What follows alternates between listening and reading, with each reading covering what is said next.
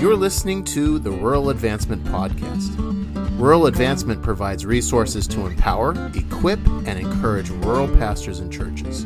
Join our community by visiting us at ruraladvancement.com. Uh, this is Dwight Sandos with Rural Advancement, and today I'm talking to Denny Curran, pastor in Cold Spring, Minnesota. Welcome, Denny. Good to be here, Dwight. But could you just give us a little overview about your ministry? I believe 27 years in Cold Spring. Is that correct? Yeah, it's about 26, 27 years. We uh, we felt uh, kind of a call in a roundabout way to plant a church here in Cold Spring, which is, they tell me, the third highest concentration of Catholics in the world. We weren't well received here, but uh, after a while, we got some traction and, and things started going well. After six months here, we planted our first church up in Glenwood, Minnesota. About a year and a half after that, we planted our second church. I think about another year after that, we planted our third church. About every other year or every two years, we planted a church and now we're planting another one. We had a break there for a while. We had one church that we just uh, really struggled with, Annandale, and uh, it was off and on, off and on. And Sartell was off and on, off and on. So uh, now Sartell is running over a thousand people, but it almost came to a point where they're going to close it down. Uh, so you know, it's some some good years. Uh, now we're planting a church in Pelican Rapids, and uh, just looking for a somebody who is ambitious, somebody who's willing to take a risk, and is is excited about a journey of faith. And boy, we've got uh, we've got a nice community, resort community up there in northwestern Minnesota, Pelican Rapids. Well, there's such a need to plant churches in rural communities.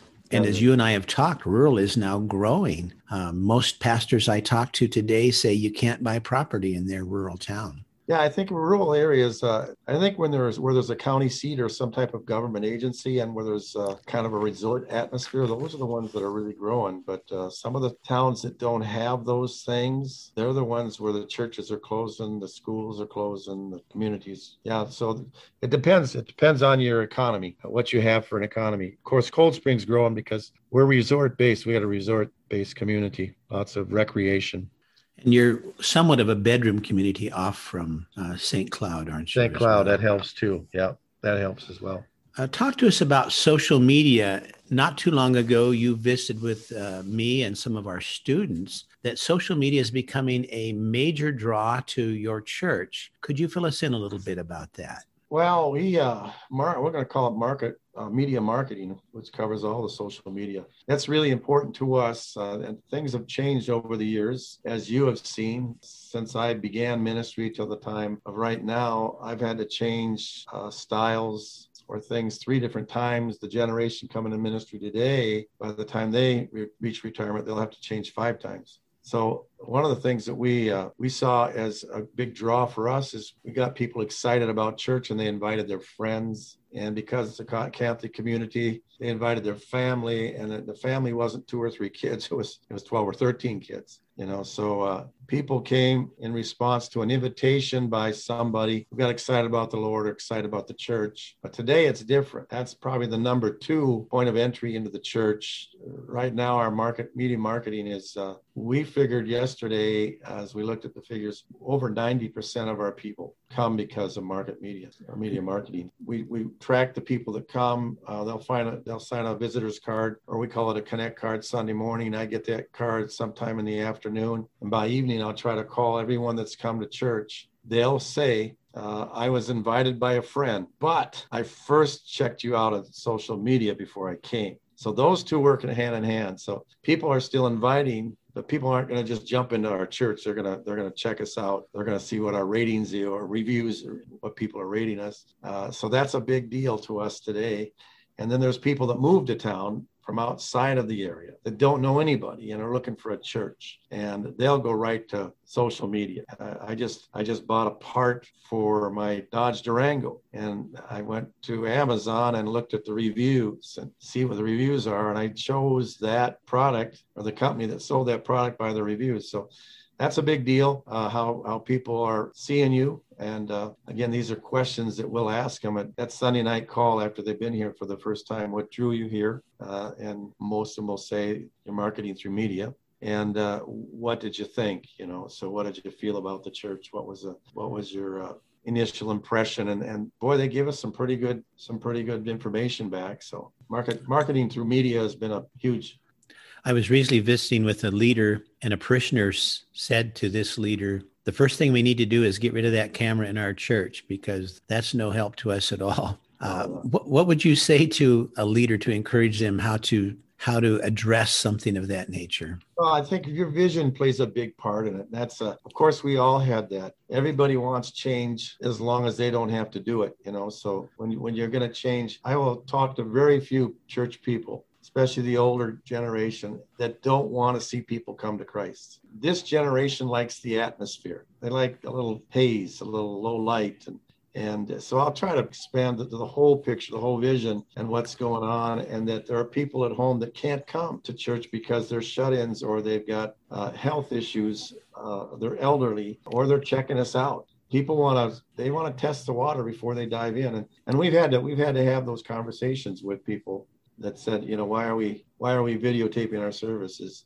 But it's been very few, and after they've sat down at either an annual meeting or with me and we've shared the whole vision of reaching this generation, a generation that, that is responds to, to media and to social media and really find themselves feeling comfortable when you create a good atmosphere. That's very helpful. So, which uh, which things, if a pastor is just venturing a little bit and their church is looking towards that, where's a good place to begin? I would I would get somebody who would uh, understand Twitter and Instagram and Facebook. Now, some of the younger ones say, "Well, there's nobody under 50 on Facebook." That's not true. Uh, are still people there. And the reason I use Facebook is just to as a as a directory to find out. I get a name, I want to see the picture. I want to see who they are. But uh, of course, Twitter and uh, Instagram have become a, a, big venue for us. Uh, TikTok, uh, we tried TikTok. I think we got off that because it, there was too many sketchy things on there. But YouTube, I would tell them to, to start on Twitter and Instagram, which automatically kicks over some of it to Facebook and say, listen, have somebody help you develop a profile for your church on one of those, and then and then make it so that all three of them can see that profile. But if they're not familiar with it, I would like I'm not uh, on how to do that, I would have somebody who is very skilled because your first impression anywhere, whether they walk into your building or whether they walk into your social media, is an important thing. You only get one chance to make that good first impression. So make sure your social media is done well and done right. Start with Instagram or Twitter or Facebook and then have all of them speak to each other. That's what I would do. I'd go out and find somebody to do that. And, and the probably is someone in the church or certainly in their community that's quite familiar. Probably a fifth grader. you know, we had we do that rural pastors conference, and I usually invite younger younger pastors, usually their first ministry and their first senior pastor position. And I had a an older guy call me, I older, 55, and he wanted to come. And I said, no, I don't think you would do well. And he said, I really need something, and, and I would, I'd like to come. Well, I had someone cancel me, so I called and said, if you and your wife want to come, then come on up. So they came and we grade their, uh, we go on there and grade their website. And we don't, I don't do it. We hire somebody to come in, pay them a hundred dollars a website, and they they just kind of grade it and go through what they need to do and what how they can improve it. And he got an F. the company gave him an F, and uh, he was so hurt over that. So we talked to him about that. We had the conversation. I said, "Listen, you, you've got to make a good first impression." And he went home, and a couple young people came to the following Wednesday and said, We're college kids. We're real good with computers. Computers. Is there anything you'd like us to do? He thought I sent him, and I didn't send him, you know. So we don't know who he is. So he says, Yeah, make me a good website. And then they opened up his website and they asked him who who made the website. And he said, he told them who it was. He said they didn't do a very good job. So they they put together a first class website. And the following Wednesday, somebody called new to town, uh, two adults, five kids, seven people said they called him off of his website. But he didn't know that. Said, We're new in town. We'd like to look at your church. You have things for kids. He said, Yeah, tonight. So yeah, so we, they came and and the kids were all in the programs. They all left, came back Sunday, went to church on Sunday. And afterwards he said, What made you choose my church out of all the other churches? And they said, You have a good website. And and oftentimes the website's not the first place they look, but they follow some social media stream to the website. Right. right you know, they'll Google who you are. Churches in Cold Spring, churches in central Minnesota. And there's going to be it's going to be ways where when they Google that, you can be right at the top. You can be the number one search. And if I'm correct, one of your staff pastors today spends most of the, the time doing web connections and social media? Yeah, he sets. There's one that sets us up so that we uh, we have the platforms, and uh, and then there's a couple that work together with uh, live streaming. And then one of our secretaries does all the marketing stuff. Everything we put on our app or everything we put on our website or any social media, she does that marketing. But a church doesn't have to have paid staff to begin. No, no, you wouldn't. No. There, there's probably volunteers like those college students yeah. who, if, if we engage them, may have a strong interest in helping us. Yeah, and and if, if you don't, you know, you could you could even uh, make an appeal if you have a college nearby. Anyone want to want to set up a website, and then your people would get on board. Even take a small offering. Uh, it's from what I hear, it's not that difficult to do. Well, it doesn't take me very long to tell you more than I know about social media and web things. However, it's it's a part of our world today that we must embrace. Well, uh, just one last thing. You not only do a great job with church and uh, planting and multiplication, and your church is a great giver in the area of missions. You you also mentioned pastors' conferences and for rural pastors.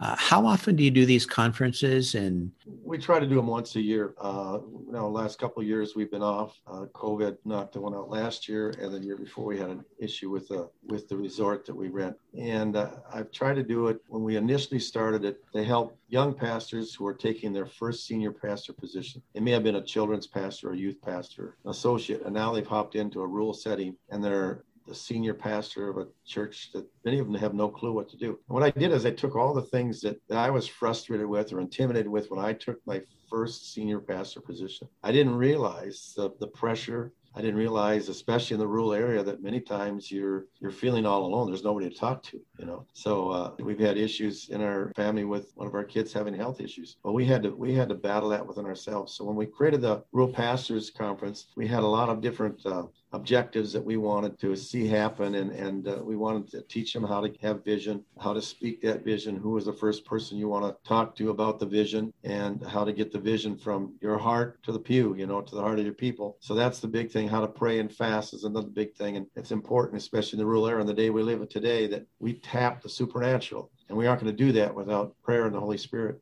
So we talked to them about that we talked to them about uh, uh, um, connecting with other pastors and when they leave the, the rural pasture, it's a five day event. And the fifth day, what we do is we kind of watch and see who makes the connections. So we've got 12 couples, 24 people, and we, we connect four groups of three people. And when they leave, we give them a book. They've got the month of August, we give them off. But on September, they've got to read that book that has something to do with pastoring or a rural pastor, rural ministry topic. And at the end of the month, if those three couples, not just the pastor, but the three husband and wife read the book together. They meet somewhere, usually like we're doing here on Zoom, and they talk about how the book touched three areas of their life their ministry, their marriage, or themselves personally. And then they talk about that and uh, one of our first group, we follow them up that September. They get six months to get a book every month. We follow up in, in December and we ask them the question Has anything changed within the last six months within your church? And we get some great feedback from most, not all, but most of them. Those who follow our program every one of them 100% those who don't follow the program or don't connect rarely do we see anyone have any change within their church. So we're, we're looking to, to see them connect and they've had things happen to them like we had happen to us. One of them had a miscarriage. Uh, so uh, we've got a group text. They text and say i need prayer. My wife just had a miscarriage. And one of the pastors gave his wife the pulpit that Sunday. He ran over, told the couple to get out, get out of town, find a motel, and just heal up, and he'll take his pulpit. So they had people to connect with him. Another one texted us right away Sunday morning. He said, "My what? My the doctor said my wife is bleeding after a pregnancy, and they can't stop it. She's got five minutes left to live." And all of us began to pray. I stopped my service. Everyone else did the same thing on that group text. Stopped our services, had prayer, and miraculously the bleeding stopped. The mother still alive today. So people are connecting. They have people to do ministry with. They've changed the look of their sanctuary. They pulled pews. They've redid their background on the platform or they've redone their platforms. They've just made their churches look more attractive. And those are just a few of the things we talk about in rural pastoring. But it's been nice to see some of the people and progress they've made. Well, thank you for your time. Uh, thanks for investing in rural ministry. Thanks for being there in one town, planting multiple churches, uh, giving generously to missions, and just teaching people to love Jesus. Great to have Denny Curran from Cold Spring, Minnesota with us. Uh, this is Rural Advancement, and thanks for listening.